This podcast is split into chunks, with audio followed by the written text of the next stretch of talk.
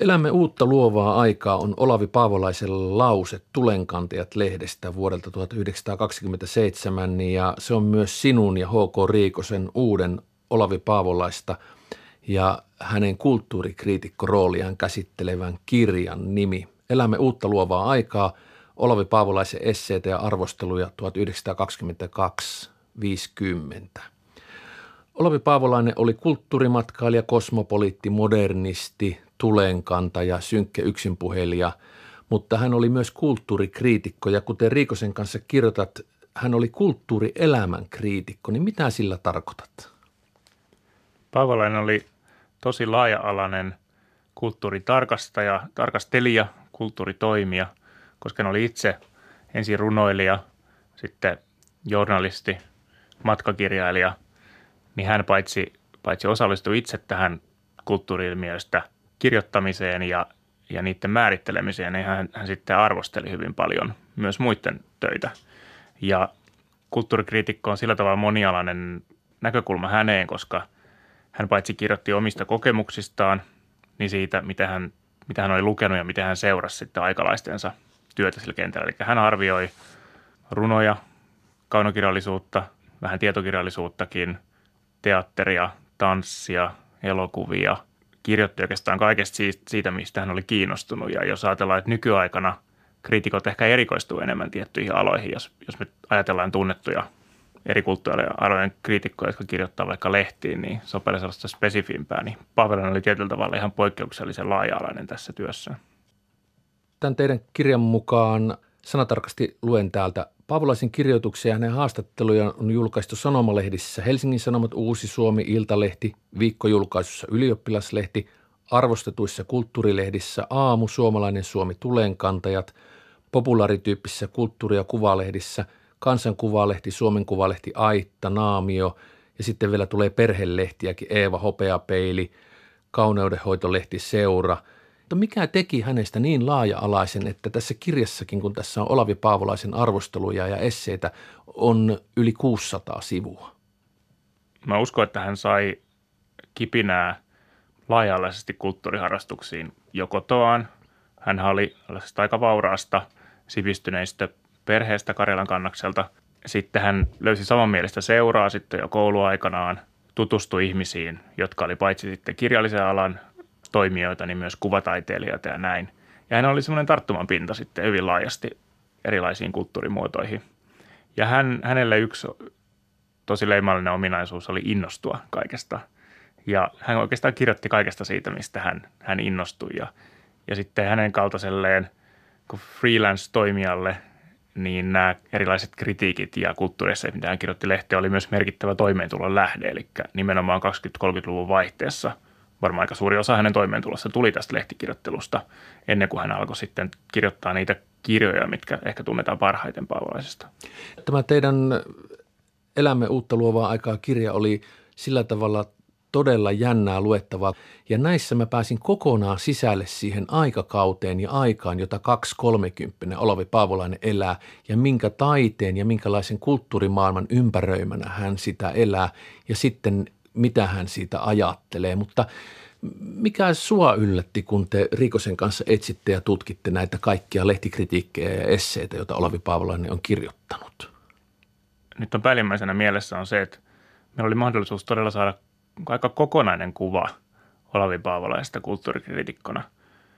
Että nämä kirjat, mistä hänet tunnetaan parhaiten, ne alkoi sitten ilmestyä siinä 20, ihan 20-luvun lopulla ja 30-luvulla ja hän oli takanaan todella pitkä ura kirjoittajana.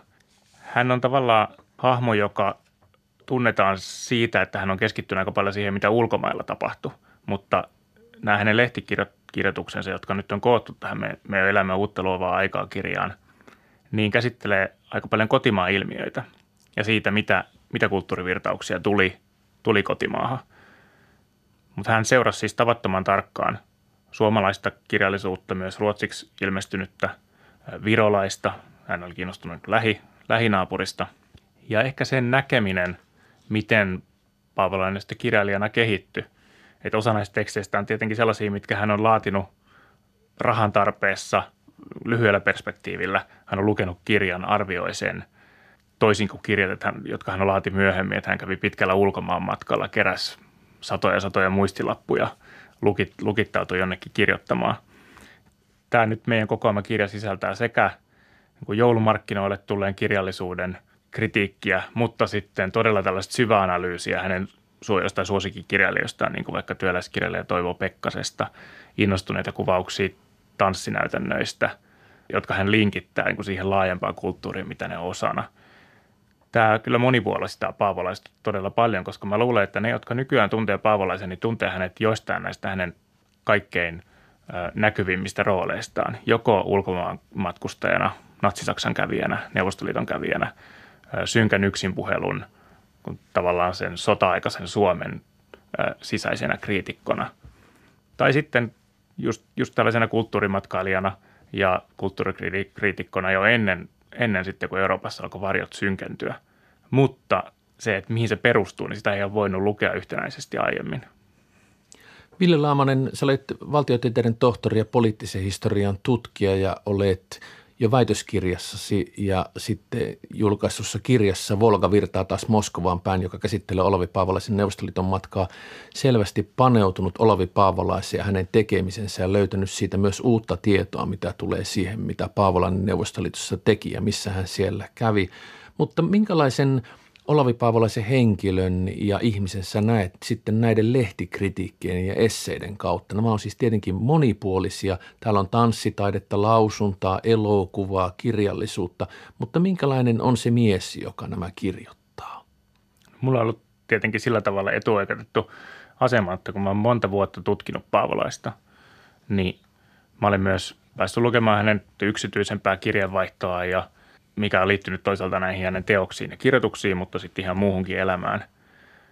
Mä näen niin tavattoman herkästi innostuvan henkilön, sellaisen, joka haluaa jakaa sen muille, sellaisen, joka vastustaa, hän itse puhuu kirkonkylän mentaliteetistä ja hän kipuili siihen, että hän oli tietenkin pieneltä paikkakunnalta, Karilan kannaksen kivennavalta, missä hänen perheensä ja sukunsa oli, oli tunnettu, mutta hänellä oli tuntuma siihen paikalliseen karjalaiseen yhteisöön, mutta hän katseli koko ajan ulkomaille ja kun hän pääsi merimatkalle, niin hän kirjoittaa siis kymmeniä kymmeniä sivuja loisteliasti siitä, mutta samalla hän kirjoittaa Karjalasta niin tavattoman rakastavasti.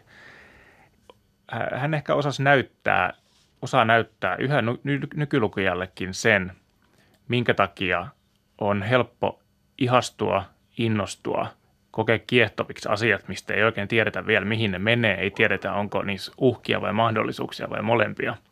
Ne on sellaisia asioita, joiden kanssa me kaikki joudutaan olemaan tekemisissä ja, ja tulevat sukupolvet joutuu olemaan. Ja nämä kritiikit ja esseet ja, ja tällaiset lyhyemmät kulttuuritekstit, mitä tähän kirjaan sisältyy, niin ne on yksi osa, osa tätä tavattoman monipuolista Olavi Paavolaista. Tässä kirjassa elämme uutta luovaa aikaa, jonka sä olet kirjoittanut siis H.K. Riikosen kanssa, niin mä näin ja löysin sellaisen Olavi Paavalaisen, jonka mä tiesin, joka on olemassa, mutta joka ei näin voimakkaasti ole läsnä tämän tekstin kautta hänen kirjoissaan. Eli kun Olavi Paavolaisella oli sellainen tapa kirjoittaa kirjat, että hän kirjoitti muistilappuja, järjesteli niitä ja sitten innostuneena saneli sitten konekirjoittajalle ne kirjat. Ja sitten niitä kirjoitettiin tietenkin vielä puhtaaksi. Mutta nämä kritiikit ja esseet hän on kirjoittanut itse koneella. Ja pilkun paikka on tarkempi, pisteen paikka on tarkempi. Ja lause on erilainen. Ja mikä jännintä, hänen perustelunsa ovat paljon pitävämmät ja loogisemmat kuin niissä kirjoissa – Mä löysin jotenkin intiimemmän ja henkilökohtaisemman Olavi Paavolaisen, ehkä sen ainakin omalla intuitiolla, joka kahden kesken on jutellut ja keskustellut ihmisten kanssa tai pienessä ryhmässä. Että tämä on ollut hänen lauseensa rytmi ja tämä on ollut hänen tapansa ajatella, mitä tulee siihen, kun hän keskustelee ihmisten kanssa ja pohtii asioiden ja kulttuurin olemusta ja kaiken sen merkitystä, mitä hän elää – mutta Ville Laamanen, sä olit väitöskirjassasi ja sitten tässä Volka virtaa taas Moskovaan kirjassa ollut niin innostunut Olavi Paavolaisesta, että olet tehnyt jopa löydön Neuvostoliiton arkistoista. ja selvittänyt sellaisen mysteerin, että mitä Olavi Paavolainen teki Neuvostoliitossa tuolla matkalla 1939 ja missä hän siellä sitten kävi. Ja matka kesti kolme kuukautta. Hänen piti kirjoittaa kirjaa. Kirjaa ei koskaan ilmestynyt. Sitten tuli talvisota ja kirjoittamiseen muitakin vaikeuksia. Mutta mikä on sun oma henkilökohtainen reitti, jos voi tällaista sanaa käyttää, kun Olavi Paavolainen oli kulttuurimatkailija Olavi Paavolaisen luo? Tämä on sellainen juttu, mistä voisi puhua pitkäänkin, mutta sellaiset huippu, huippukohdat mun matkalla on varmaan ollut ensin se, kun mun hyvä ystävä suositteli Paavolaisen kolmannen valtakunnan vieraana kirjaa mulle. Ja mä silloin en ollut varmaan vielä edes aloittanut opiskelua Turun yliopiston poliittisen historiaoppiaineessa, mutta oltiin molemmat historiasta historiaharrastajia ja hän oli taas tämä ystäväni löytänyt tämän kirjan vanhempiensa kirjahyllystä, eli sillä tavalla Paavolaisen perintö oli mennyt sukupolvelta toiselle. Mä luin sen ja sitten kun mä aloin opiskella poliittista historiaa, niin mä huomasin, että mua, mun mielestä historian ymmärtäminen vaatii sitä, että lukee paitsi tutkimuksia, joissa selitetään, miten ja miksi asiat lopulta tapahtuu, niin niitä aikalaisnäkökulmia. Ja Paavolainen on aina ollut tavattoman kiehtova aikalaisopas, koska hän, hän niin kuin – tuntee tavat ja paikat, näyttää ne lukijalle, mutta ei opasta kädestä ja sano, että tästä asiasta pitäisi ajatella näin ja näin. Ja sen takia hän on varmaan ollut pysynyt kiinnostavana. No sitten mulla oli innostavat professorit Turussa, Timo Soikkanen, jolla oli myös henkilökohtaisesti tuntumaa Paavolaiseen oman, oman tätinsä kautta, joka oli Paavolaisen elämänkumppani jonkun aikaa. Liisa Tanneri, joka oli se syy, minkä takia Olavi Paavolainen lähti sitten kolmannen valtakunnan vieraaksi – jos muistan oikein tämän, koska Liisa Tanner oli jo siellä Natsi-Saksassa ja kirjoitti Olove Paavolaiselle, että kannattaisi tulla tänne. Tämä on se paikka, jossa nyt Euroopassa todella tapahtuu. Kyllä, että et Paavolaisen Saksareissa oli tavallaan sattumien summa, että hän meni sinne vuonna 1936, jolloin oli tietenkin olympialaiset ja sitten oli Nürnbergin vuosittaiset puoluepäivät – ja Saksalla oli tämmöistä niin kutsuttua kulttuuridiplomatiaa niin kuin Neuvostoliitollekin, eli kutsuttiin kirjailijoita ja muuta kulttuuriväkeä katsomaan parhaita puolia. Ja maailma on niin hauskan pieni, että sinun poliittisen historian professori Timo Soikkanen on siis sukua tälle Liisa Tannerille. Tanner on tätikö? Kyllä, joo. Kuvataiteilija Liisa Tanner. Ja hän tosiaan oli Saksassa ja mä luulen, että se oli, se oli osa kimmoketta siitä, että Paavolainen sitten päätti sinne, päätti sinne lähteä. Mutta tosiaan siis Timo Soikkanen – sitten ää, nyt edes mennyt Jaakko Paavalainen, joka oli myös hetken aikaa poliittisen historian professori Turussa. Hän, hän kannusti mua sitten, kun mun gradutyö valmistui ja sitten vielä professori Kimmo Rentola auttoi mut näiden Neuvostoliitto-aineistojen jäljille ja oli sillä tavalla kanssa onnekas, että kukaan ei ollut todenteolla yrittänyt lähteä selvittämään, että miten se Paavolaisen Neuvostoliiton matka meni ja mit, mitä siellä oikein tapahtui – ja mä pääsin sitten venäläisen materiaalin kautta niille jäljille, joista Paavolainen ei itse sitten koskaan ehtinyt kirjoittaa. Sarjan nimi on Olavi Paavolasta etsimässä, niin en malta olla kysymättä tämän Elämme uutta luovaa aikaa kirja ulkopuolelta, että kuinka löysit sen arkistomateriaalin, jota Neuvostoliitossa Paavolaisesta tehtiin ja salainen poliisi hänen matkastaan kirjoitti ja raportoi? Ja mistä löysit sen? Se löytyi Lopulta ei mistään sinänsä salaisesta paikasta, eli ihan Venäjän valtion arkistosta Moskovasta. Mutta koska mun venäjän kielitaito ei riitä sellaiseen arkistotyöskentelyyn, niin mulla oli sitten ystävällistä asiantuntija-apua Moskovasta. Eli Kimmo Rentolan professorin avulla löytyi sitten sopiva tutkija Moskovasta, joka alkoi ottaa selvää, että missä sitä aineistoa voisi olla. Ja, ja se löytyi sitten sen, sen Neuvostoliiton kulttuuridiplomatian toimijan arkistosta, joka – joka sitten Paavolaisesta huolehti matkalla. Mutta sitten kun tiedettiin, että tämä aineisto on olemassa, niin ennen kuin pääsin sitä sitten taas Venäjän äidinkieltä, venä, äidinkielenä Venäjän puhuvan tutkimusavustajan kanssa tarkastelemaan, niin sitä ei tiedetty, että millaista se aineisto on, koska joskus ne on aika sellaisia kuivakkaita viranomaisasiakirjoja. Mutta sitten kun se selvisi, että ne on todella henkilökohtaisiakin keskustelumuistioita Paavolaisen kanssa, paljastaa Paavolaisen sellaisia näkemyksiä, joita hän ei olisi varmasti kirjoittanut kirjaan sellaisenaan, mutta jos sitten joutuu miettimään, että miksi hän siellä Neuvostoliiton ytimessä sitten päätti sanoa niitä taas jollekin Neuvostoliiton edustajalle, niin se on sitä historian tutkijan työn ydintä. Ja sitten sitä pääsi hyödyntämään väitöskirjassani, se ilmestyi nyt viisi vuotta sitten. Ja sitten kun vähän sen jälkeen Olavi Paavolaisen poika Pekka Paavolainen otti yhteyttä minuun ja H.K. Riikoseen, että hän on löytänyt nyt vielä sitten omasta kokoelmastaan aineistoa, josta vuosikymmeniin ei tiedetty, että on. Ne oli niin erikoisessa paikassa vaan säilynyt. Sitten me huomattiin, että Paavolainen oli itse asiassa yrittänyt kirjoittaa sitä Neuvostoliittokirjaa paljon pitemmälle kuin kukaan oli koskaan tiennyt. Ja se antoi sitten kipinän taas toimittaa tämä Volga virtaa nyt Moskovaan kokoelmateos nimenomaan näistä Paavolaisen neuvostoliittoteksteistä. Eli jos ajatellaan, että Paavolaiseen on kuitenkin liittynyt niin vahvaa kiinnostusta pitkään ja pitkään ennen kuin minä aloin hän tutkia, niin, tutkia, niin on saanut tällaisia, niin päässyt uuden äärelle jo useamman kerran. Mitä sä, Ville Laamanen, toivoisit Olavi Paavolaisen elämästä tai kirjallisesta jäämistöstä vielä löytyvän, että se innoittaisi sinua paavolaismaisella tavalla? Hänen elämäänsä ja just tähän kirjalliseen työhönsä liittyy tämä tulenkantajien vaihe erittäin kiinteästi, eli tämä koko, kokonainen ystäväpiiri, jotka, jotka harrasti samanlaisia asioita, kirjoitti, kirjoitti just 20-luvulla, niin tulenkantajien arkisto valitettavasti tuhoutui silloin, kun Kivennavaali Paavolaisen syn, synnyin koti tuhoutui talvisodassa. Eli jos voisi mitä tahansa toivoa, niin se, että se Paavolaisen omana aikanaan kokoama todella laaja tulenkantaja-aineisto olisi käytettävissä, niin mä uskon, että moni, moni paavolaiset tuntia yhtyisi siihen, että sitä olisi todella upea päästä, päästä lukemaan. Tästä elämän uutta luovaa aikaa löytää Paavolaisia, joka muun muassa todella rankoin sanakäänteen arvostelee vuonna 1927 Pentti Haanpään kenttä- ja kasarmiteoksen ja lyttää sen ja tekee suurin piirtein Pentti Haanpäästä hylkiön ja voisiko sanoa näin aikakauden termein kansanvihollisen ja isämaan petturin. Mutta toinen puoli on sitten se, että hän kirjoittaa esimerkiksi Chaplinin elokuvasta todella innostuneesti ja näkee sen merkityksen kulttuurissa. Ja sä kirjoitat H.K. Riikosen kanssa tässä kirjassa näin Paavolaisen merkityksestä, että Paavolaisen merkitys ei ole hänen ajatusmaailmansa ja kirjallisen perintönsä johdonmukaisuudessa tai syvällisyydessä, vaan siinä levottomassa innostuksessa, jolla hän kuvaa oman aikansa kulttuuria ja sen usein vastakkaisia virtauksia. Mitä tämä tarkoittaa, tämä levoton innostus, josta te puhutte?